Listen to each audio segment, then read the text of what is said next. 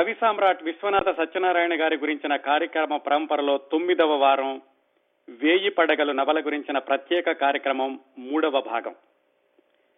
ముందుగా గత రెండు వారాల్లో వేయి పడగలు నవల గురించి ఏం మాట్లాడుకున్నామో క్లుప్తంగా తెలుసుకుని ఆ తరువాత ఈ వారం విశేషాల్లోకి వెళదాం. మొట్టమొదటి వారం వేయి పడగలు నవల నేపథ్యం గురించి మాట్లాడుకున్నాం.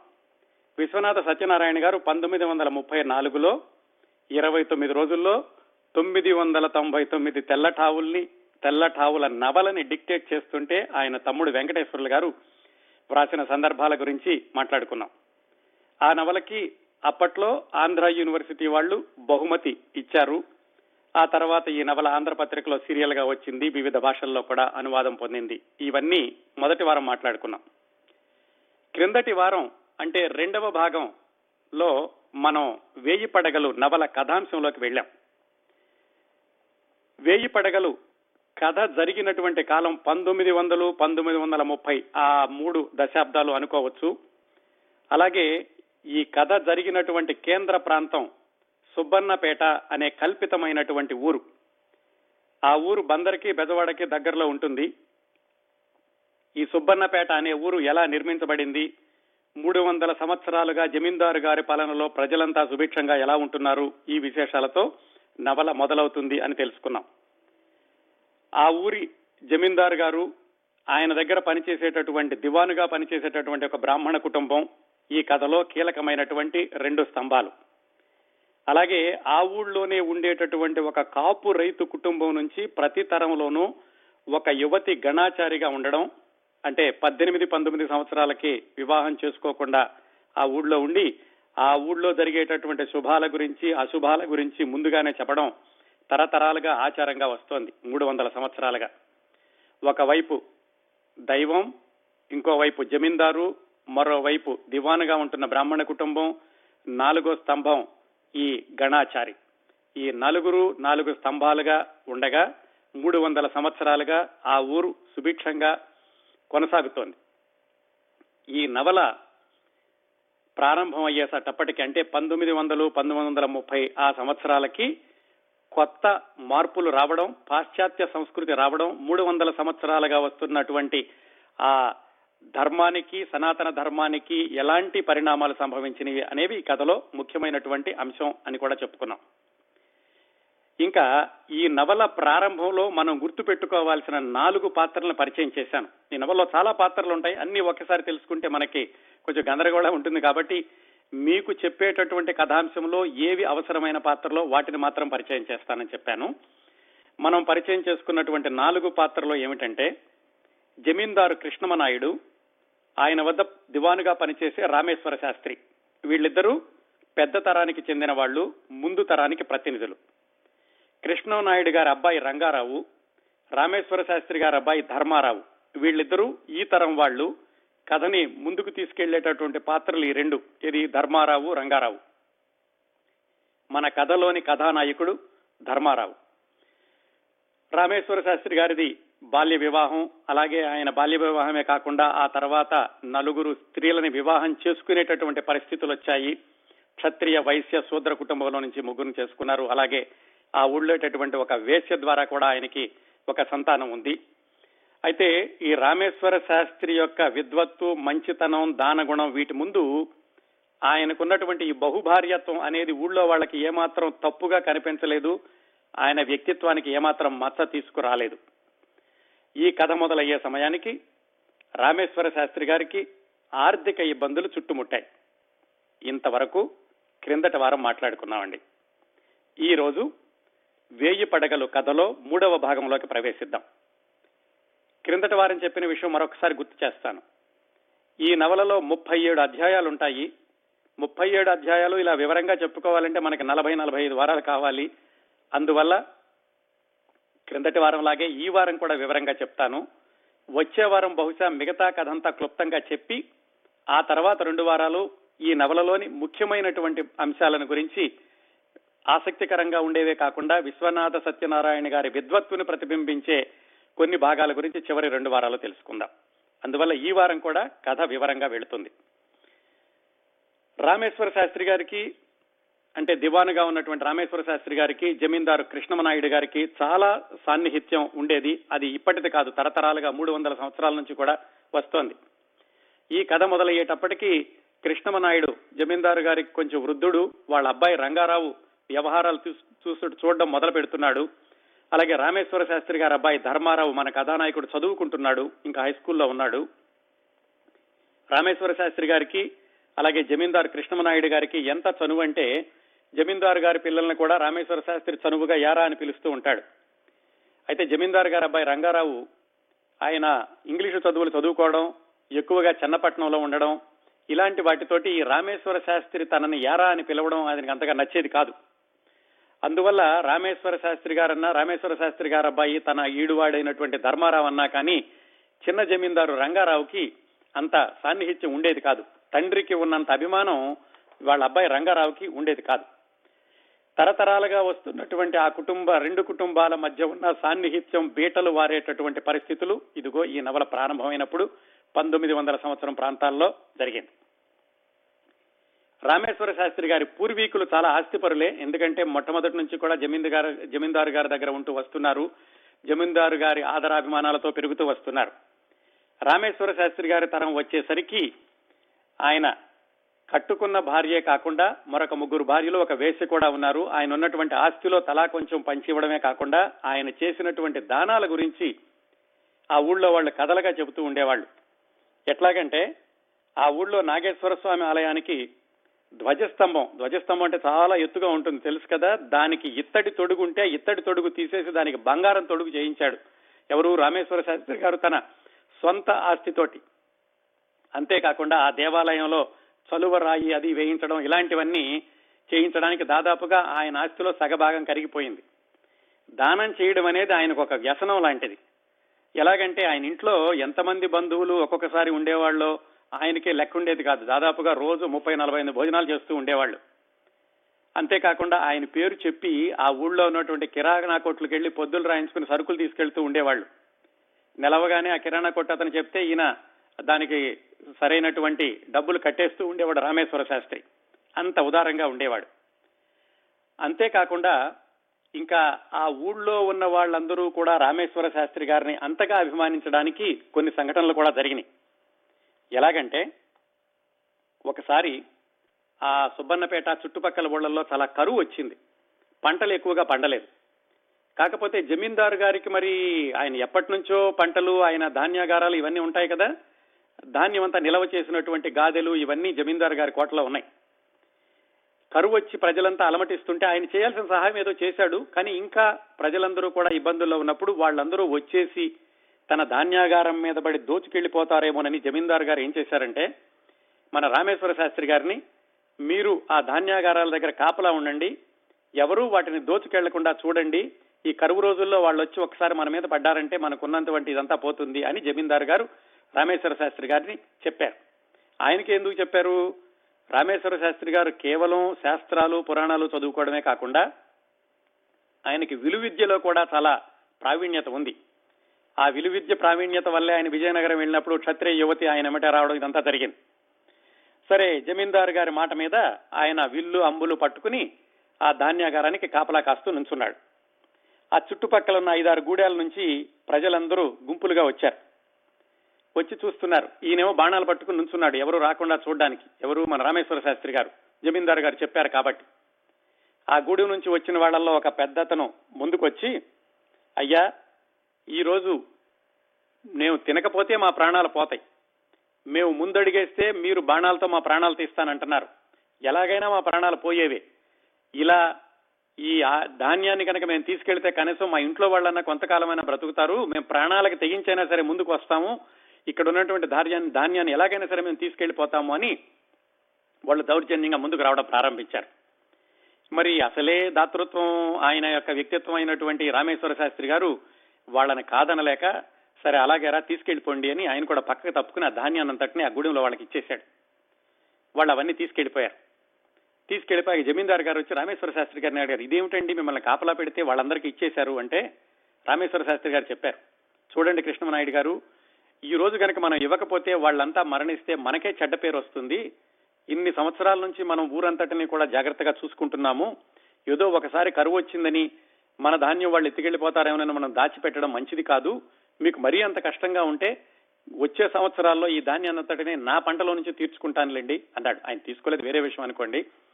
ఎంత మంచిగా ఉండేవాడు రామేశ్వర శాస్త్రి ఊళ్ళో వాళ్ళ అందరి యొక్క అభిమానాన్ని కూడా చూరగొంటూను.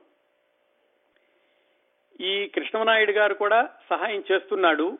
ఈ రామేశ్వర శాస్త్రి గారికి ఇబ్బందులు వచ్చినప్పుడు ఎంతటి ఇబ్బందులు వచ్చినాయి అంటే ఆయనకి ఈ కొట్లో రాసినటువంటి పద్దులన్నీ పెరిగిపోవడం ఆయన అప్పులు తీసుకున్న వాళ్ళందరూ కూడా ఆయనకి దగ్గరకు వచ్చేసి మా అప్పు ఎప్పుడు తీరుస్తామని అడగడం పైగా అప్పులు తీసుకున్న వాళ్ళు ఎవరు? ఒకప్పుడు ఈ రామేశ్వర శాస్త్రి గారి దగ్గర సహాయం పొందిన వాళ్ళే ఈయన దగ్గరకు వచ్చేసి మా అప్పులు ఎప్పుడు ఇస్తామని నెత్తి మీద కూర్చున్నారు. అవన్నీ లెక్కలు చూసుకుంటే ఈయన ఆస్తి అంతా అమ్మేసినా కానీ అప్పులు తీర్చడానికి సరిపోదు. ఈలోగా వాళ్ళు కోర్టు నుంచి డిగ్రీలు అవన్నీ కూడా తీసుకురావడం ప్రారంభించారు.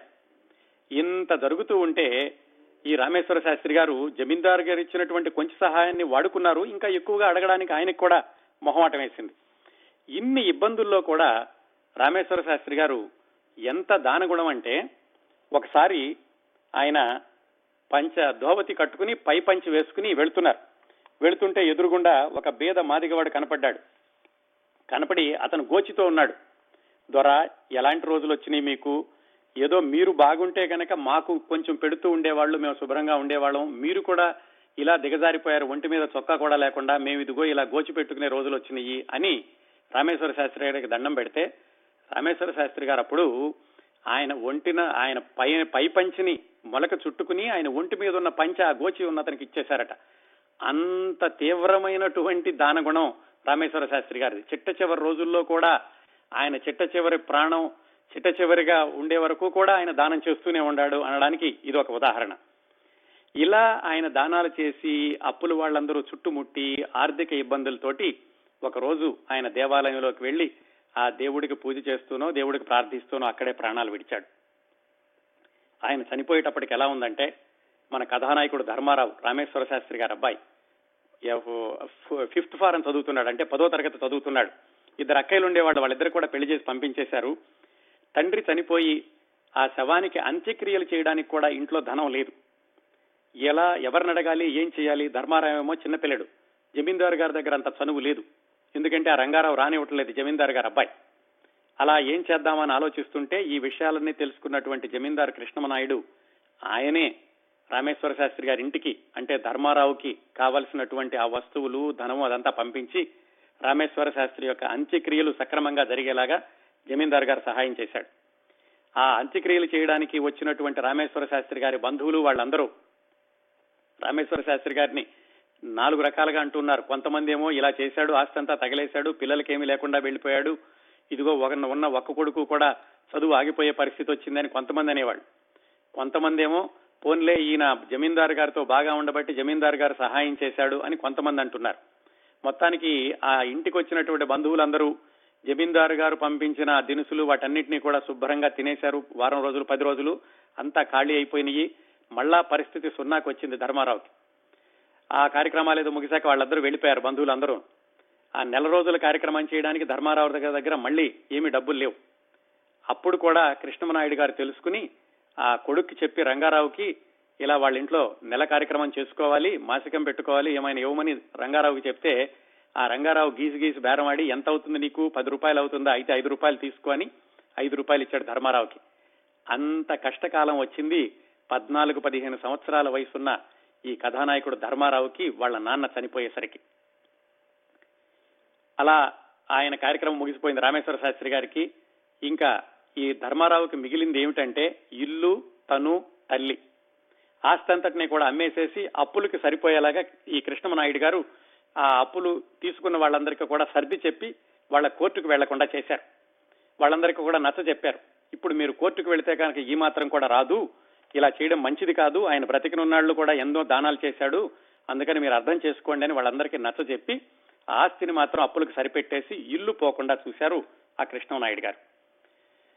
ఇలా తండ్రి పోయి ఒక్క తల్లి తను ఇల్లు మాత్రం మిగరా ధర్మారావుకి. ఇంకా చదువు కొనసాగే పరిస్థితి లేదు. చదువు కూడా ఆపేసేశాడు. పదిహేను సంవత్సరాల్లో చదువు ఆపేసినటువంటి ధర్మారావుకి ఈ కృష్ణమనాయుడు వృద్ధునైనటువంటి జమీందారు ధర్మారావు యొక్క సంగతి తెలుసుకుని ధర్మారావుని అప్పుడప్పుడు తన దగ్గర పిలుచుకోవడం ప్రారంభించాడు. పిలుచుకుని ఆ కోటకు వచ్చినప్పుడు ఆయనతోటి పురాణం చెప్పించుకోవడం ఈ పాత కథలు అవి చదివించుకోవడం ఇలాంటివన్నీ చేసేవాడు జమీందారు కృష్ణమనాయుడు గారు. అలాగే దేవాలయానికి వెళ్ళినప్పుడు అక్కడ పూజ చేయడం శ్లోకాలు అవి చదివించడం. ఈ విధంగా ధర్మారావు పెద్ద జమీందారు గారికి దగ్గరయ్యాడు. ఆ తండ్రి రామేశ్వర శాస్త్రి చనిపోయాక. ఒకరోజు కృష్ణమనాయుడు గారు అడిగారు ఏంటి బాబు ఏం చేస్తున్నావు? నీ చదువు ఏమైంది? అని. ధర్మారావు చెప్పలేక చెప్పాడు ఇలాగ నేను ఫిఫ్త్ ఫారం చదువుతూ ఉన్నానండి. మరి నాన్నగారు పోయేసరికి ఆర్థిక ఇబ్బందులతోటి నాకు ఇంకా చదువు ముందుకు వెళ్ళడం లేదు. అందుకని నేను మానేసేశాను అని. అప్పుడు కృష్ణనాయుడు ఏమన్నాడంటే సరే మా అబ్బాయి రంగారావు ఏదో చూసుకుంటున్నాడు వ్యవహారాలు కానీ నాకు కూడా ఇంకా నా మాట కూడా చెల్లుతుంది కొన్ని రోజులు. నేను నీకు ధన సహాయం చేస్తాను. నువ్వు వెళ్ళి బందర్లో మిగతా చదువు పూర్తి చెయ్యి అని జమీందార్ గారు హామీ ఇచ్చారు ధర్మారావుకి. ఆ విధంగా తండ్రి చనిపోయి ఆర్థిక ఇబ్బందుల్లో ఉండి చదువు మానేసినప్పటికీ ఆ పెద్ద జమీందారు గారు చేసిన సహాయాన్ని తీసుకుని ధర్మారావు మన కథానాయకుడు బందరు వెళ్ళాడు చదువుకోవడానికి. ఏం చదువుకోవడానికి? ఈ ఫిఫ్త్ ఫారము తర్వాత ఎఫ్ఏ తర్వాత బిఏ చదువుకోవాలి. ఆ చదువుకొని బందరు వెళ్ళాడు. ఇదండి కథ. ఈ కథ మొదటి మూడు అధ్యాయాల్లోనూ వస్తుంది. మనం క్రిందటి వారము ఇప్పుడు ఒక అర్ధవారం అనుకోండి. మనం ఒకటిన్నర వారంలో చెప్పుకుంది మూడు అధ్యాయాల్లో వచ్చేటటువంటి కథ. తర్వాత కథలోకి వెళ్ళబోయే ముందు ఏం చేద్దామంటే మీకు ఇంతకు ముందే చెప్పాను. ఈ నవలలో విశ్వనాథ సత్యనారాయణ గారి వ్యక్తిగత జీవితంలో ఉన్నటువంటి పాత్రలు వ్యక్తిగతంగా విశ్వనాథ సత్యనారాయణ గారికి ఎదురైనటువంటి అనుభవాలు చాలా వరకు ఈ నవలలో ఆయన చిత్రీకరించారు. అందువల్ల అవసరమైనప్పుడు సందర్భానుసారం ఆ విశ్వనాథ వారి వ్యక్తిగత జీవితంలోని ఏ ఏ పాత్రలు ఏ ఏ సందర్భాలు ఈ నవలలో ఏ ఏ పాత్రలకి ఏ ఏ సందర్భాలకి సరిపోతాయి అనే విషయం కూడా మీకు చెప్తానన్నాను. అందువల్ల ఇప్పుడు కథని ఇక్కడ ఆపేసి ఇంతవరకు జరిగిన కథలో విశ్వనాథ గారి వ్యక్తిగత జీవితంలో ఉన్నటువంటి వ్యక్తులు ఎవరెవరు ఈ కథలో వచ్చారో చూద్దాం. ధర్మారావు ప్రధాన పాత్ర విశ్వనాథ సత్యనారాయణ గారే. ఆ విశ్వ ఆ ఈ నవలలో కథానాయకుడు ప్రవేశించేటటువంటి విధానం కథానాయకుడి వర్ణన విశ్వనాథ సత్యనారాయణ గారికి కరెక్ట్గా సరిపోతుంది. మరి ఈ నవలలో ధర్మారావు యొక్క తండ్రి రామేశ్వర శాస్త్రి ఆయన ఎవరు? విశ్వనాథ సత్యనారాయణ గారి నాన్నగారు శోభనాద్రి గారే. ఎలాగంటే శోభనాద్రి గారికి విశ్వనాథ సత్యనారాయణ గారి నాన్నగారికి వాళ్ళ అమ్మగారికి కూడా ఇంత దానగుణం ఉండేది రామేశ్వర శాస్త్రికి ఉన్నంత దానగుణం. అలాగే క్రిందటి వారం మనం రామేశ్వర శాస్త్రి గారి యొక్క వివాహం ఎలా అయింది? చిన్నప్పుడు ఆయన దోస తోట దగ్గర కూర్చుంటే పక్క ఊరు అతను వచ్చి మాట్లాడడం అదంతా తెలుసుకున్నాం కదా. అది కూడా యథాతథంగా విశ్వనాథ సత్యనారాయణ గారి నాన్నగారికి జరిగినటువంటి అనుభవమే. ఆ విశ్వనాథ సత్యనారాయణ గారి నాన్నగారు శోభనాద్రి గారు ఒకరోజు వాళ్ళ పొలాల్లో కూర్చుని ఉంటే ఆ పక్కన కాటూరు ఊరికి చెందినటువంటి ఇంగువ లక్ష్మీ నరసయ్య అని ఆయన వెళుతూ ఈ శోభనాద్రి గారిని చూసి చిన్నపిల్లడిగా ఉన్నప్పుడు ఆయన మంచితనాన్ని ఆ దోసకాయలు కొనివ్వడం అదంతా చూసి వాళ్ళ అమ్మాయిని ఇచ్చి వివాహం చేశారు. ఈ సంఘటన యథాతథంగా నవలలో వ్రాశారు విశ్వనాథ సత్యనారాయణ గారు. అలాగే ఇంకా ఈ నవలలో ఉన్నటువంటి బహుభార్యత్వము రామేశ్వర శాస్త్రి నలుగురు ఐదుగురు వివాహం చేసుకోవడం అదంతా పూర్తిగా కల్పితమే. మరి దానికి ఆయన ఎక్కడైనా ఏదైనా ఉదాహరణలు తీసుకున్నారో పురాణాల్లో నుంచి ఏమో తెలియదు కానీ ఇది మాత్రం వాళ్ళ నాన్నగారి విషయంలో జరగలేదు. ఆ విషయాన్ని కూడా పావన శాస్త్రి గారు స్పష్టంగా రాశారు. ఒక దానగుణాన్ని ఆర్థిక ఇబ్బందుల్ని మాత్రం మా నాన్నగారి జీవితం మా తాతగారి జీవితంలో నుంచి తీసుకున్నారు మా నాయనగారు. ఈ బహుభార్యత్వం అనేది ఆయన పూర్తిగా కల్పించి వ్రాశారు అని చెప్పారు. ఆ విధంగా ధర్మారావు రామేశ్వర శాస్త్రి విశ్వనాథ వారు వాళ్ళ నాన్నగారు శోభనాద్రి గారు. సుబ్బన్నపేట గురించి కూడా చెప్పుకున్నాం. అది నందమూరు ఆ చుట్టుపక్కల ఉన్న తోట్లవల్లూరు మోపిదేవి ఈ ఊళ్ళ యొక్క స్ఫూర్తితోటి ఆ సుబ్బన్నపేటని సృష్టించారు నవలలో ఆయన. ఇంకా ఈ జమీందారు కృష్ణమనాయుడు. ఆ పాత్ర ఎలా వచ్చిందంటే అప్పట్లో నూజివీడు జమీందారు గారికి అలాగే ఈ విశ్వనాథ్ వారి కుటుంబానికి కూడా సాన్నిహిత్యం ఉండేది. అది ఇప్పుడు ఈ విశ్వనాథ్ గారు శోభనాద్రి గారు ఉన్నప్పుడే కాదు. అంతకు ముందు తరాల నుంచి కూడా ఒకరికొకరికి చాలా దగ్గర సంబంధం చాలా అభిమానం ఉంటూ ఉండేది. అలాగే ఈ నూజివీడు జమీందారులో రాజా రంగయ్య అప్పారావు గారని ఆయన ఒక విశిష్టమైనటు వ్యక్తి గొప్ప పరాక్రమశాలి కూడా ఆయన వేట గురించి కూడా కథల కథలుగా చెప్తూ ఉండేవాళ్ళు.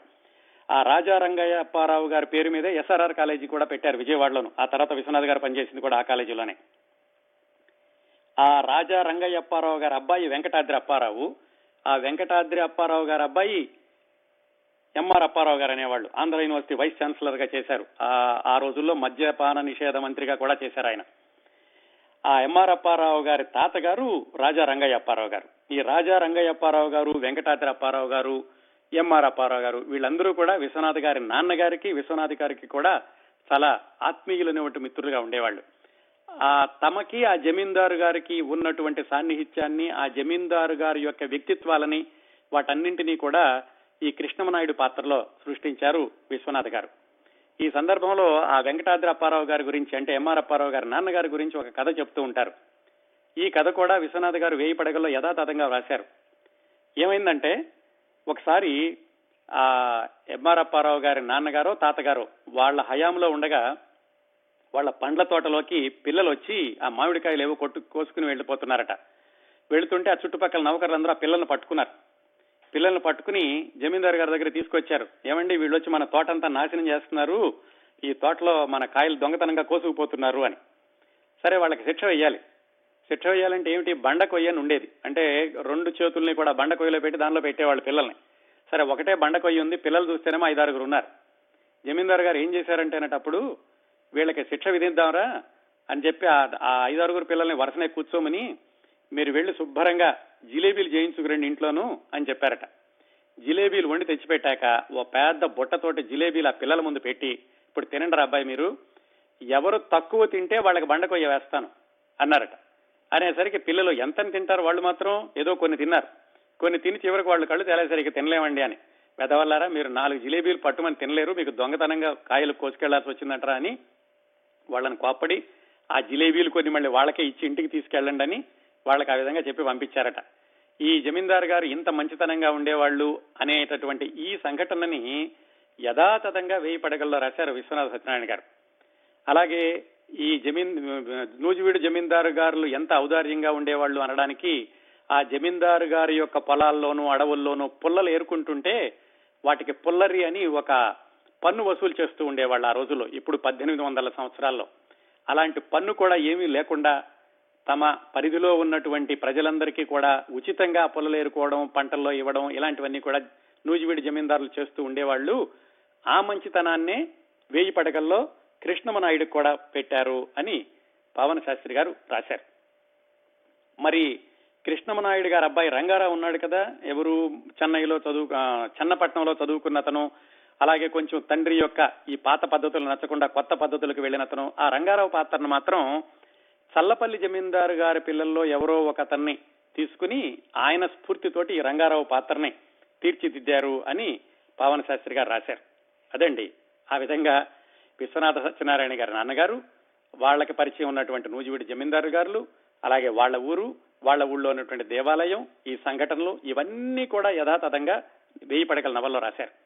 ఇందాక చెప్పుకున్నాను చూడండి రామేశ్వర శాస్త్రి గారు చిట్ట చివరిలో కూడా ఆయనకున్నటువంటి పంచిని కూడా దానం చేసి ఆయన పై పంచి కట్టుకున్నాడని అది కూడా యథాతథంగా శోభనాద్రి గారి విషయంలో జరిగింది. శోభనాద్రి గారు అంటే విశ్వనాథ్ గారి నాన్నగారు. వాళ్ళ అమ్మగారు కూడా అంతగానో దానం చేస్తూ ఉండేవాళ్ళట. వాళ్ళ ఒంటి మీద ఉన్న బట్టలు కూడా దానం చేస్తుంటే విశ్వనాథ్ వారు మళ్ళా వాళ్ళకి బట్టలు కొనివ్వడానికని ఈయన ఇబ్బందులు పడుతూ ఉండేవాళ్ళట. ఈ విషయాలని కూడా పావన శాస్త్రి గారు రాశారు అలాగే ఈ నందమూరులో గూడవల్లి బ్రహ్మయ్య గారని ఆయన ఆ ఊళ్ళో ఉన్నటువంటి వేణుగోపాల స్వామి ఆలయ ధర్మకర్త. ఆ గూడవల్లి బ్రహ్మయ్య గారికి విశ్వనాథ్ గారి నాన్నగారు శోభనాద్రి గారికి చాలా దగ్గర స్నేహం ఉండేది. స్నేహం ఉండేది. అప్పుడప్పుడు ఏదైనా కొంచెం మనస్పర్ధలు వచ్చినప్పుడు ఒక ఒకటి రెండు సంవత్సరాలు కొన్ని నెలలో మాట్లాడుకోకుండా ఉండేవాళ్ళు. మళ్ళా హఠాత్తుగా మాట్లాడుకుంటూ ఉండేవాళ్ళు. ఆ సందర్భాలను కూడా ఈ నవలలో రామేశ్వర శాస్త్రి గారికి కృష్ణమనాయుడు గారికి చనువు ఉండడం మధ్య మధ్యలో వాళ్ళు మాట్లాడుకోకుండా ఉండడం మళ్ళీ కలిసి మాట్లాడుకోవడం ఇలాంటివన్నీ కూడా ఆ గోడవల్లి బ్రహ్మయ్య గారికి శోభనాద్రి గారికి మధ్యన తగినటువంటి సందర్భాలని విశ్వనాథ సత్యనారాయణ గారు రాశారు ఇదండి. ఈ విధంగా విశ్వనాథ్ గారి నిజ జీవితంలోని పాత్రలు నిజ జీవితంలోని సంఘటనలు కూడా కొన్ని ఈ వేయి పడగల నవలు మొదటి అధ్యాయాల్లో మనం చూడవచ్చు. ధర్మారావు ఆ విధంగా కృష్ణమనాయుడు గారి యొక్క ఆర్థిక సహాయాన్ని తీసుకుని బందర్లో చదువుకోవడానికి వచ్చాడు. అప్పట్లో ఆయన అప్పటి వరకు ఆయన ఫిఫ్త్ ఫారం తప్పి ఉన్నాడు కాబట్టి బందర్లో ఆయన చదువుని ఫిఫ్త్ ఫారం తోటి కొనసాగించాడు. ఫిఫ్త్ ఫారం ఆ తర్వాత ఎఫ్ఏ ఆ తర్వాత బిఏ. అవి చదువుతున్న రోజుల్లో ఎలా ఉండేవాడంటే ఆయన ఎవరు? ధర్మారావు. బంధంలో ఒక మేడ అద్దెకి తీసుకుని అక్కడ మిత్రులతో కలిసి ఉండేవాడు. ఆ గొడుగుపేటలో సుబ్రహ్మణ్య చెరువు అని ఒకటి మరి తర్వాత ఉందో లేదో తెలియదు ఇది పంతొమ్మిది వందల ముప్పై నాలుగులో వ్రాసినటువంటి నవలాన్ని మనం గుర్తుపెట్టుకోవాలి. ఈ కథ అంతా కూడా పంతొమ్మిది వందల ముప్పై నాలుగులో విశ్వనాథ్ గారు చెప్పింది కాబట్టి అప్పట్లోని బందర్ పరిస్థితులు అప్పట్లోని నందమూరు పరిస్థితులు అప్పట్లోని విజయ బెజవాడ పరిస్థితులు ఆ దృష్ట్యా మనం చూడాలండి. బందర్లో గొడుగుపేటలో ఒక రూము అద్దెకి తీసుకుని ధర్మారావు మిత్రులతో కలిసి ఉన్నాడు. ఆ మిత్రుల పేర్లు ఏమిటంటే రాఘవరావు కిరీటిరావు సూర్యపతి. ఈ ముగ్గురు కూడా విశ్వనాథ సత్యనారాయణ గారి నిజ జీవితంలోని మిత్రులే. వాళ్ళెవరో తర్వాత చెప్తాను నేను. ముందుగా కథ పూర్తి చేసి తర్వాత విశ్వనాథ్ గారి జీవితంలోకి వద్దాం. ఈ రాఘవరావు కిరీటరావు సూర్యపతి మన కథానాయకుడు ధర్మారావు వీళ్ళు నలుగురు కలిసి గొడుగుపేటలో ఒక గది అద్దెకి తీసుకుని స్కూల్కి వెళుతూ ఉండేవాళ్ళు. వీళ్ళలో ఒకళ్ళు ముందు క్లాసులో ఉన్నారు ఒకళ్ళు వెనకాల క్లాసులో ఉన్నారు. వీళ్ళందరిలోకి ఈ సూర్యపతి అన్నతను బాగా డబ్బులున్నతను వీళ్ళ యొక్క కులం గురించి కూడా రాశారు విశ్వనాథ్ వారు. ఎందుకంటే ఆ రోజుల్లో మరి కులాల పట్టింపులు ఎక్కువగా ఉండేవి కదా. సూర్యపతి అనే ఆయన కమ్మవారు రాఘవరావు అనే ఆయన కూడా బ్రాహ్మణుడు కిరీటరావు అన్న ఆయన రెడ్డి గారు వీళ్ళందరూ కూడా కలిసి ఉండేవాళ్ళు. ఎంత ధనవంతుడంటే ఈ సూర్యపతి అన్న ఆయన మిగతా ముగ్గురు ముగ్గురు మిత్రులకి కూడా సూర్యపతి యొక్క బట్టలే వేసుకునేవాళ్ళు. డబ్బులన్నీ కూడా సూర్యపతి వాడుతూ ఉండేవాడు. ఆ ఇంట్లో కావాల్సినటువంటి కొబ్బరి నూనె కానీ సబ్బులు తువ్వాళ్ళు బట్టలు ఇవన్నీ కూడా సూర్యపతివి అక్కడ ఉంటే ఎవరిది కావాలంటే వాళ్ళు తీసుకుని వాడుకుంటూ ఉండేవాళ్ళు అనమాట అంతగా సహాయం చేస్తూ ఉండేవాడు ఈ సూర్యపతి మిగతా వాళ్ళకు కూడాను. గది నిండా తల తల నూనెలు అత్తరులు అగరవత్తులు ఉండును. నలుగురు దొరలు నూనెలు రాచి జుత్తులు దువ్వుదురు. క్రాపింగు లేనిది ధర్మారావు కొక్కనికే. నలుగురు ఉతికిన దుస్తులు వేచెదరు. బట్టలన్నీ సూర్యపతివే. ఇదంతా రాశారండి విశ్వనాథ్ వారు. ఏది? ఈ ధర్మారావు యొక్క బందర్లో చదువుని గురించి రాస్తూ. ఇది బాగానే ఉంది. సూర్యపతి అందరికీ సహాయం చేస్తున్నాడు. మరి చదువు ఎలా కొనసాగుతోంది అంటే అస్సలు చదివేవాళ్ళు కాదు. నలుగురు కూడా అల్లరి చేసేవాళ్ళే. పొద్దున్నే చెరువుకి స్నానానికి వెళ్ళేవాళ్ళు. అక్కడ ఒక గంట సేపు స్నానం చేసేవాళ్ళు. తర్వాత స్కూల్కి వెళ్ళేవాళ్ళు. ఆ స్కూల్లో గంట రెండు గంటలో ఉండేవాళ్ళు. స్కూల్ మానేసి మళ్ళీ రూమ్కి వచ్చేవాళ్ళు. రూమ్కి వచ్చి కబుర్లు చెప్పుకునేవాళ్ళు. సాయంకాలం భోజనం చేయడానికి పూటకోళ్ళ అమ్మ ఇంటికి వెళ్ళేవాళ్ళు. పూటకోళ్ళు అంటే తర్వాత అవే మెస్సులు అనేవాళ్ళు విద్యార్థులందరికీ కూడా బందర్లో ప్రతి కాలేజీ చుట్టుపక్కల ఈ మెస్సులు ఉంటూ ఉండేవి. బందర్లోనే కాదు ప్రతి ఊళ్ళోనూ ఉండేయండి. ఆ మెస్కి వెళ్ళి అంటే అప్పట్లో పూటకోళ్ళ ఇల్లు. అక్కడికి వెళ్ళి ఆ అమ్మాయి దగ్గర భోజనం చేసి డబ్బులు లేవని అమ్మాయి దగ్గర ఎదురు తీసుకుంటూ ఉండేవాళ్ళు మిగతా వాళ్ళు కూడా సూర్యపతి వీళ్ళని వారిస్తూ ఉండేవాడు. అలాగే మరి ఆ రోజుల్లో సినిమాలు లేవు కదా ఆ సినిమాల్లో ఆ రోజుల్లో వాళ్ళకి కాలక్షేపం ఏమిటంటే నాటకాలు. నాటకాలకు వెళ్ళాలంటే టికెట్లు కావాలి. టికెట్ ఎంత నలుగురికి కలిసి అర్ధ రూపాయి అంత అయ్యేది. ఆ పదణాలు అనేవాళ్ళు ఆరణాలు పదహారు అణాలు అంటే ఎనిమిది అణాలు ఎంత అనేవాళ్ళు. అర్ధ రూపాయి పావల. ఆ డబ్బులు కూడా లేక వీళ్ళు పూటకోళ్ళమ్మ దగ్గరికి వెళ్ళి ఆవిడని ఎలాగో బతిమాలి ఆ పావల అర్ధ రూపాయి తీసుకుని నలుగురు కలిసి నాటకాలకు వెళ్ళేవాళ్ళు ఈ విధంగా అటు ఇటు తిరగడమే కానీ చదువు ఎక్కువగా కొనసాగేది కాదు. ఏదో అత్యవసర మార్కులతో పాస్ అవుతూ ఉండేవాళ్ళు ఈ నలుగురు కూడాను. ఎవరు? మన కథానాయకుడు ధర్మారావు మిత్రుడు రాఘవరావు కిరీటరావు డబ్బులున్నటువంటి సూర్యపతి. వీళ్ళు నలుగురు అలా అస్తూపిస్తుగా వీళ్ళు చదువుతూ ఉండేవాళ్ళు. ఈ వివరాలన్నీ కూడా విశ్వనాథ వారు వేయి పడగల్లో ఎలా రాశారంటే ఈ విద్యార్థుల యొక్క జీవితాన్ని చదువుతుంటే అది పూర్తిగా ఆ ఒక విద్యార్థి రాసినట్లే ఉంటుందండి. అప్పటికి కావ్యాలు రాసినటువంటి అప్పటికి వేయిపడ ఏకవీర రాసినటువంటి కవిగా పేరు తెచ్చుకున్నటువంటి విశ్వనాథ సత్యనారాయణ గారు ఇంత ఇంగ్లీష్ మాట వాడతాను నేను. యూత్ఫుల్గా వ్రాసారా అనిపిస్తూ ఉంటుంది ఆ సంఘటనలన్నీ చదువుతుంటేను. అంతగా వర్ణించారు విద్యార్థి జీవితాన్ని వేయి పడగల్లో విశ్వనాథ్ వారు. అలాగే ఆ మిత్రుల మధ్యన జరిగేటటువంటి సంభాషణల్లో విశ్వనాథ వారికి ఉన్నటువంటి అభిప్రాయాలన్నింటినీ ఆ ధర్మారావు పాత్ర ద్వారా చెప్పిస్తూ ఉండేవాళ్ళు. వాళ్ళు ఏం మాట్లాడుకుంటూ ఉండేవాళ్ళు? బాగా మేధోపరమైనటువంటి చర్చలు చేస్తూ ఉండేవాళ్ళు. సామాజిక పరిస్థితుల గురించి సాహిత్యం గురించి వీటి గురించి మాట్లాడుకుంటూ ఉండేవాళ్ళు. ఆ రాఘవరావు అన్నతను ఈ ధర్మారావు అనేటటువంటి పాత్ర వీళ్ళిద్దరూ కూడా తెలుగు సాహిత్యం గురించి సాహిత్యంలో ఏది బాగుంటుంది ఏది బాగుండదు అలాగే శ్రీనాథుడు అన్నతను అసలు సీసపద్యాలను చెడగొట్టాడని చెప్పేసి ధర్మారావు అనడం ధర్మ రాఘవరావు కోపం రావడం ఇలాంటివన్నీ కూడా జరుగుతూ ఉన్నాయి బందర్లో. ఆ విధంగా మూడు నాలుగు సంవత్సరాలు చదువుకున్నాడు ధర్మారావు మిత్రులతో కలిసి. ఈ మిత్రుల యొక్క కథ కూడా తర్వాత వస్తుంది. వాళ్ళని నేను సందర్భానుసారం ఆ పాత్రల గురించి మళ్ళీ ఒకసారి చెప్తాను. ప్రస్తుతానికి మీరు గుర్తుపెట్టుకోవాల్సిన అవసరం లేదు ఆ మిత్రుల్ని. మన ధర్మారావుని మాత్రం గుర్తుపెట్టుకుందాం. ఇలా ఆయన బిఏ మొదటి సంవత్సరం చదువు జరుగుతూ ఉండగా వార్తాపత్రికలో ఒక వార్త వచ్చింది. ఏమిటనంటే కృష్ణమనాయుడు గారు మరణించారు అని. దాంతో ధర్మారావుకి పెద్ద దెబ్బ. అప్పటి వరకు కూడా ఆ కృష్ణమనాయుడు గారే ఈయనకి ధన సహాయం చేస్తున్నాడు. ఈ సూర్యపతి కూడా ఇస్తున్నాడు అనుకోండి కృష్ణమనాయుడు కూడా ఇచ్చినటువంటి సహాయంతో ఆయన ఇచ్చినటువంటి బలంతో ధర్మారావు బందర్లో ఉంటూ ఉండగా ఈ ఈ జమీందారు చనిపోయాడు అనేటటువంటి వార్త పేపర్లో వచ్చింది. ఆ రోజంతా విపరీతంగా ఏడ్చేశాడు ధర్మారావు. ఆ మిత్రులందరికీ కూడా తెలుసు. ఎందుకంటే ఆ కృష్ణమనాయుడు గారి మూలానే ధర్మారావు ఇక్కడ ఉంటున్నాడు అని. వాళ్ళు కూడా చాలా బాధపడ్డారు. ఇంకా జమీందారు గారు మరణించారు అని తెలుసుకున్నాక ధర్మారావు చదువు కొనసాగించడం కష్టం అనుకుని ఊరికి వచ్చేశాడు ఊరికి వచ్చేసేసరికి ఊళ్ళో మరి ఆర్థిక పరిస్థితుల్లో ఏమాత్రం మార్పు లేదు. ఇల్లు మాత్రం ఉంది తల్లి ఉంది అంతవరకే. అంతేకాని ఆదాయం అనేది ఏమీ లేదు. అయితే ఆ ఊళ్ళోనే ఉంటున్నటువంటి ధర్మారావు నాన్నగారి మిగతా భార్యలు ఉన్నారు కదా? క్షత్రియ యువతి వైశ్య యువతి శూద్ర యువతి అలాగే ఒక వేశ్య వాళ్ళు అప్పుడప్పుడు సహాయం చేస్తూ ఉండేవాళ్ళు. అందరూ కూడా ఒకళ్ళకొకళ్ళు చాలా ఆత్మీయంగా ఉంటూ ఉండేవాళ్ళు. వాళ్ళందరూ కూడా ఒకే భర్తకి ఉన్నటువంటి భార్యలైనప్పటికీ ఒకళ్ళొకళ్ళు సహాయం చేస్తూ ఉండేవాళ్ళు. వాళ్ళు ఈ ధర్మారావు యొక్క తల్లికి సహాయం చేస్తూ ఉన్నారు ఇన్ని రోజుల్లోనూ. వెనక్కి వచ్చి ఇల్లంతా కూడా శూన్యంగా కనిపడింది మళ్ళా ఆయన కథ మొదటికి వచ్చింది చదువు ఆగిపోయింది మళ్ళా బిఏలోను సరే కోటలోకి వెళదామా అని చూశాడు. వెళ్ళాడు. ఎవరు పలకరించిన వాళ్ళు లేరు. ఎందుకంటే ఆ రంగారావుకి అంటే పిల్ల జమీందారుకి వీళ్ళంటే అంతగా అభిమానం లేదు అని కూడా తెలుసుకున్నాం కదా. ఎందుకంటే ఆయన నూతన తరపు ప్రతినిధి. ఇంగ్లీషు చదువులు చదువుకుంటున్నాడు. ఈ రామేశ్వర శాస్త్రి గారు యాన అనడం ఇలాంటివన్నీ కూడా గిట్టేది కాదు. నాన్నగారు ఉన్నంతకాలం ఏం అనలేక ఊరుకున్నాడు కానీ నాన్నగారు చనిపోయేసరికి ఆ రంగారావు పూర్తిగా ధర్మారావుని నిర్లక్ష్యం చేశాడు. అలా కోటలోకి వెళ్ళి ఎవరూ పరకరించకపోయేసరికి శూన్యమయ్యి వెనక్కి వచ్చేశాడు ఆ కృష్ణమనాయుడు గారి దగ్గర ఒక నౌకరు ఉండేవాడు. చాలా నమ్మకమైనటువంటి సేవకుడు. అతను ఈ ధర్మారావు గురించి కృష్ణమనాయుడికి చెప్పి సహాయం చేయించాడు. పోనీ ఆ నౌకరున్నాడేమో పలకరిద్దామని చూశాడు ధర్మారావు. అతను ఈ జమీందారు గారు పోయారనేసరికి ఆ నౌకరు కూడా ఎక్కడికో వెళ్ళిపోయాడు.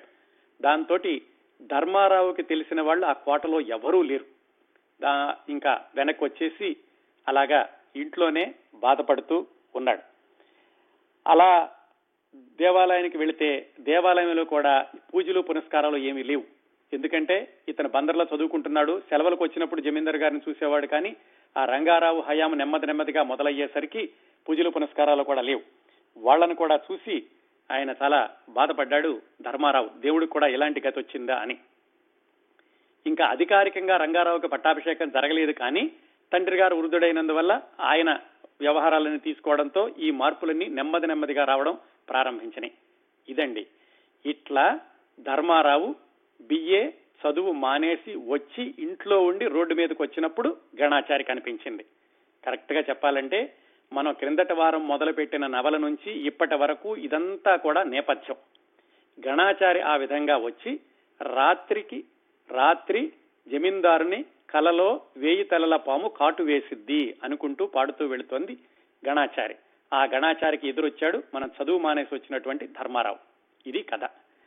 ఇదండి క్రిందట వారం జరిగినటువంటి ప్రారంభించినటువంటి మొట్టమొదటి సంఘటనకి ఇదంతా కూడా నేపథ్యం. ఇక నుంచి కథ ముందుకు ఎలా వెళుతుందంటే ధర్మారావు ఈ తరతరాలుగా వస్తున్నటువంటి మంచితనాన్ని వీటిని కాపాడడానికి అలాగే ఈ ధర్మం మీద ఈ ఊరు గ్రామం యొక్క పునాదులు ఎలాగ ఎదుగుతూ వచ్చినవి అనేవి ధర్మారావుకి వాళ్ళ పుట్టు పూర్వీకుల ద్వారా బాగా తెలుసు.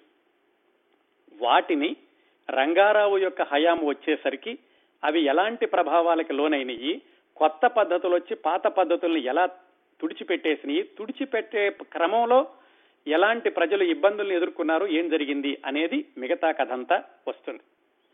ఆ మిగతా కథంతా కూడా మనం వచ్చే వారం వీలైతే పూర్తి చేస్తాను లేకపోతే మరొక వారం వస్తుంది. మీకు చెప్పినట్టుగానే ఈ పాత్రలు చాలా వస్తాయనుకున్నాం. ఇంతవరకు జరిగినటువంటి కథలో మనం రామేశ్వర శాస్త్రి కృష్ణమనాయుడు ఆ పాత్రలు ఇక్కడ వదిలేసేయచ్చండి. ధర్మారావు రంగారావు పాత్రలు మాత్రం కొనసాగుతాయి. ఈ తరం ప్రతినిధులు. ధర్మారావు జీవితం ఎలా వెళ్ళింది? రంగారావు జీవితం ఎలా వెళ్ళింది? రంగారావు తీసుకొచ్చేటటువంటి మార్పులు ఆ ఊళ్ళో వాళ్ళకి ఒకవైపు సౌకర్యాలు కలిగించినాయి ఇంకొక వైపు ఇబ్బందులు కలిగించినాయి. అవి ఏమిటి? అలాగే వ్యక్తిగత జీవితాల్లో కూడా ధర్మారావుకి ఎదురైనటువంటి సన్నివేశాలు రంగారావుకి ఎదురైనటువంటి సన్నివేశాలు చిట్ట చివరికి ఒకళ్ళనొకళ్ళు తెలుసుకున్నారో ఏమయ్యారు? అదంతా కూడా మిగతా కథలో వస్తుంది. ఇంకొక పాత్రను మాత్రం పరిచయం చేసి ఈ నవల్లో నుంచి బయటకు వస్తాను ఆ పాత్ర ఎవరంటే మనకి తర్వాత కథలో ప్రముఖంగా కనపడబోయేది రామేశ్వర శాస్త్రి గారు ఉంచుకున్నటువంటి వేశ్య. ఆ వేశ్య పేరు రత్నగిరి. ఆ రత్నగిరికి రామేశ్వర శాస్త్రి గారి ద్వారా పుట్టిన అమ్మాయి గిరిక. వీళ్ళిద్దరూ కూడా తర్వాత కథలో వస్తారు మనకు వచ్చే వారం. రత్నగిరి ఈ ధర్మారావుకి సవతి తల్లి అవుతుంది. ఎందుకంటే భార్ తన నాన్నగారి యొక్క ఉంపుడు కత్తె ఆమె ద్వారా పుట్టిన అమ్మాయి గిరిక. అంటే గిరిక ధర్మారావుకి చెల్లెలు అవుతుంది ఆ గిరిక కూడా ధర్మారావు కనపడినప్పుడు అన్నా అని పిలుస్తూ ఉండేదన్నమాట. వీళ్ళిద్దరు పాత్రలు కూడా వచ్చే వారం మనకి కథలోకి వస్తాయి. కథని ఇక్కడ ఆపుదామండి. ఆపి నవలలో నుంచి బయటకు వస్తాను. బయటకు వచ్చి ఈ ధర్మారావు యొక్క పాత్ర విశ్వనాథ వారే అనుకున్నాం కదా ఆ ధర్మారావు యొక్క మిత్రులు ఎవరు విశ్వనాథ గారి నిజ జీవితంలోని మిత్రులు ఎవరు అందులో జరిగినటువంటి కొన్ని సంఘటనలు అవి చెప్తాను. ధర్మారావు పాత్ర యొక్క మిత్రులు ముగ్గురు అనుకున్నాం కదా? ఎవరు? రాఘవరావు సూర్యపతి కిరీటి. నిజ జీవితంలో వాళ్ళు ఎవరంటే ఈ రాఘవరావు అన్న ఆయన కొడాలి ఆంజనేయులు గారని మచిలీపట్నంలో ఉండేవాళ్ళు. అలాగే కిరీటి అన్న ఆయన నాయని సుబ్బారావు గారు నిజ జీవితంలో. ఈ సూర్యపతి అనేటటువంటి మిత్రుడి పాత్ర విశ్వనాథ సత్యనారాయణ గారి యొక్క మరొక మిత్రుడు కొల్లిపర సూరయ్య చౌదరి గారిని కృష్ణా జిల్లాలోనే కపిలేశ్వరపురం అనే ఊరికి చెందిన ఆయన బాగా ధనవంతుడు. ఈ కొడాలి ఆంజనేయులు గారేమో రాఘవరావు గాను కొల్లిపర సూరయ్య చౌదరి గారు సూర్యపతి గాను నాయని సుబ్బారావు గారు కిరీటి గాను మన విశ్వనాథ వారు ధర్మారావు గాను ఈ నలుగురు కూడా బందర్లో కలిసి చదువుకున్నారు. ఈ ధర్మ ఈ మన విశ్వనాథ్ వారు కొడాల ఆంజనేయులు గారు కొల్లిపర సూరయ్య చౌదరి గారు నాయన సుబ్బారావు గారు నలుగురు కూడా రూమ్ మేట్లు అనమాట బందర్లో. ఆ నలుగురు పేరుల్ని ఇలా మార్చారు ఈ నవలలోను. కొల్లిపర సూరయ్య చౌదరి గారు అందరికీ కూడా సహాయం చేస్తూ ఉండేవాళ్ళు ధనవంతులు. అందుకని విశ్వనాథ్ వారు వీళ్ళందరి గురించి కూడా రామాయణ కల్పవృక్షంలో అక్కడక్కడ కూడా అవతారికలో వీళ్ళందరినీ కూడా గుర్తు పెట్టుకున్నారండి. అప్పట్లో ఈ కొల్లిపర సూరయ్య చౌదరి గారు సహాయం చేసినప్పుడు ఏదో మిత్రులు అని సహాయం చేశాడేమో కానీ ఆయన చేసినటువంటి సహాయాన్ని నేను జీవితంలో మర్చిపోలేను. ఆయన చేసిన సహాయం వల్లే నేను ఇంతవాడిని అయ్యాను అని విశ్వనాథ్ వారు చిట్ట చివరి వరకు కూడా చెప్తూ ఉండేవాళ్ళు. అంతేకాకుండా మొట్టమొదటి వారం అంటే ఇది తొమ్మిదో వారం కదా మొట్టమొదటి వారం ఒక సంఘటన చెప్పాను. మళ్ళీ ఇక్కడ సందర్భం వచ్చింది కాబట్టి మళ్ళీ చెప్తాను. ఈ కొల్లిపర సూరయ్య చౌదరి గారు ఆ తర్వాత అంటే విశ్వనాథ వారు ఈ వేయి పడగలు రామాయణ కల్పవృక్షం ఇవన్నీ రాసేటటువంటి రోజుల్లో విశ్వనాథ సత్యనారాయణ గారిని మీరు అని పిలవడం ప్రారంభించారట. ఎందుకంటే వాళ్ళిద్దరూ కూడా యారా యారా అనుకునేటటువంటి స్నేహం అందరూ కలిసి చదువుకున్నారు కాబట్టి. విశ్వనాథ సత్యనారాయణ గారికి ఇబ్బందిగా ఉండేది. ఇదేమిటి నిన్న మొన్నటి వరకు యారా అన్న మనిషి ఇప్పుడు ఏమండి అంటున్నాడని. పిల్లలు కూడా ఒకసారి చూసి ఏమిటి నాన్నగారు మరి మీరేమో నువ్వు యారా అంటున్నారు ఆయనేమో మీరు ఏమండి అంటున్నాడు అంటే అదే నా కర్మకు వచ్చింది చాలా దగ్గటి మిత్రుడు దగ్గర మిత్రుడు మేమందరం కలిసి చదువుకున్నాం యారా అనుకుని పెరిగాము. కాకపోతే ఇదిగో నేను ఈ పుస్తకాలు రాయడం ప్రారంభించేసరికి నా మీద గౌరవంతో అతను నన్ను ఏమండి అంటున్నాడు నాకేమో ఇబ్బందిగా ఉంది అని విశ్వనాథ్ వారు పిల్లలకి చెప్పారట. అలాగే విశ్వనాథ వారికి ఈ రామాయణ కల్పవృక్షానికి ఆయనకి జ్ఞానపీఠ అవార్డు వచ్చిన సందర్భంలో ఆ తర్వాత కొన్ని రోజులకి కొల్లిపర సూరయ్య చౌదరి గారు అమ్మాయి వచ్చి చాలా ఆర్థిక ఇబ్బందుల్లో ఉన్నాం పెదనాన్న గారు ఏమైనా మాకు సహాయం చేస్తారా అంటే నువ్వు నన్ను అడగడం ఏమిటమ్మా? నువ్వు మా అమ్మాయి లాంటి దానివి అని చెప్పి అడగకుండానే ఆవిడకి ఎంతో ధనం సహాయం చేసి పంపిస్తూ మీ నాన్న లేకపోతే ఈ రోజు విశ్వనాథ్ అన్న ఆయన లేడు అని ఆయన డెబ్బై ఆరు సంవత్సరాల వయసులో కూడా స్నేహాన్ని గుర్తుపెట్టుకున్నారండి విశ్వనాథ సత్యనారాయణ గారు. ఇది ఆ కొల్లిపర సూరయ్య చౌదరి గారే ఈ సూర్యపతి పాత్ర ద్వారా. అలాగే కిరీటి అనే పాత్ర నాయని సుబ్బారావు గారు. అది కూడా అద్భుతమైనటువంటి సన్నివేశం ఉంటుంది నవల్లోను. ఆ కిరీటి యొక్క వివాహం అదంతా. తర్వాత చెప్తాను మీకు. ఇంకొక పాత్ర రాఘవరావు. ఆ రాఘవరావు పాత్ర కొడాలి ఆంజనేయులు గారు. ఈయన గురించి కూడా మొట్టమొదటి వారం చెప్పాను. నిజానికి కొడాలి ఆంజనేయులు గారు విశ్వనాథ సత్యనారాయణ గారు ఇద్దరూ కలిసి మొట్టమొదట్లో సత్యాంజనేయులు అనేటటువంటి పేరుతోటి జంట కవుల్లాగా రాద్దామని కొన్ని రాసిన కూడా రాసినట్టున్నారు. కానీ తర్వాత అది కొనసాగలేదు అనుకోండి చాలా దగ్గర మిత్రులు కొడాల ఆంజనేయులు గారు విశ్వనాథ సత్యనారాయణ గారికి. ఆయన్ని రాఘవరావు అనే పాత్ర ద్వారా ఈ వేయి పడగల్లో ప్రవేశపెట్టారు విశ్వనాథ్ వారు. ఈ రాఘవరావుకి ధర్మారావుకి నవలలో జరిగినటువంటి ఒక సంఘటన విశ్వనాథ వారికి కొడాల ఆంజనేయులు గారికి నిజ జీవితంలో జరిగింది. ఆ సంఘటనలో కొడాల ఆంజనేయులు గారు విశ్వనాథ సత్యనారాయణ గారిని చాచిపెట్టి లెంప మీద కొట్టారు. విశ్వనాథ సత్యనారాయణ గారిని చెంప మీద కొట్టేటంతటి సందర్భం ఎందుకు వచ్చింది? అంత చదువు ఎలాగ ఉందనుకోండి అంత తీవ్రమైనటువంటి వాగ్వివాదం ఇద్దరు వ్యక్తుల ఇద్దరి మిత్రుల మధ్యన ఎందుకు జరిగింది? ఆ విశేషం మనం వచ్చే వారం మిగతా కథతో కలిపి మాట్లాడుకోవాలి. ఈ విశ్వనాథ సత్యనారాయణ గారి నిజ జీవితంలోని విశేషాలు ఇక్కడ ఆపుతానండి. వచ్చే వారం మిగతా కథని కొనసాగిస్తూ ఆ ఒక సంఘటనని కూడా చెప్పి ఇది కొడాల ఆంజనేయులు గారు విశ్వనాథ సత్యనారాయణ గారిని చంప మీద ఎందుకు కొట్టారు అనేటటువంటి సందర్భాన్ని చెప్పి ఆ తర్వాత మిగతా కథని వచ్చే వారం పూర్తి చేయడానికి ప్రయత్నిస్తాను. ఆ తర్వాత రెండు వారాలు ఈ నవలలో ఉన్నటువంటి అత్యద్భుతమైన సన్నివేశాలని మీకు వివరంగా చెప్తాను. విశ్వనాథ సత్యనారాయణ గారి కార్యక్రమ పరంపరలో తొమ్మిదవ వారం వేయి పడగలు మూడవ భాగం ఇంతటితో ముగిద్దాం.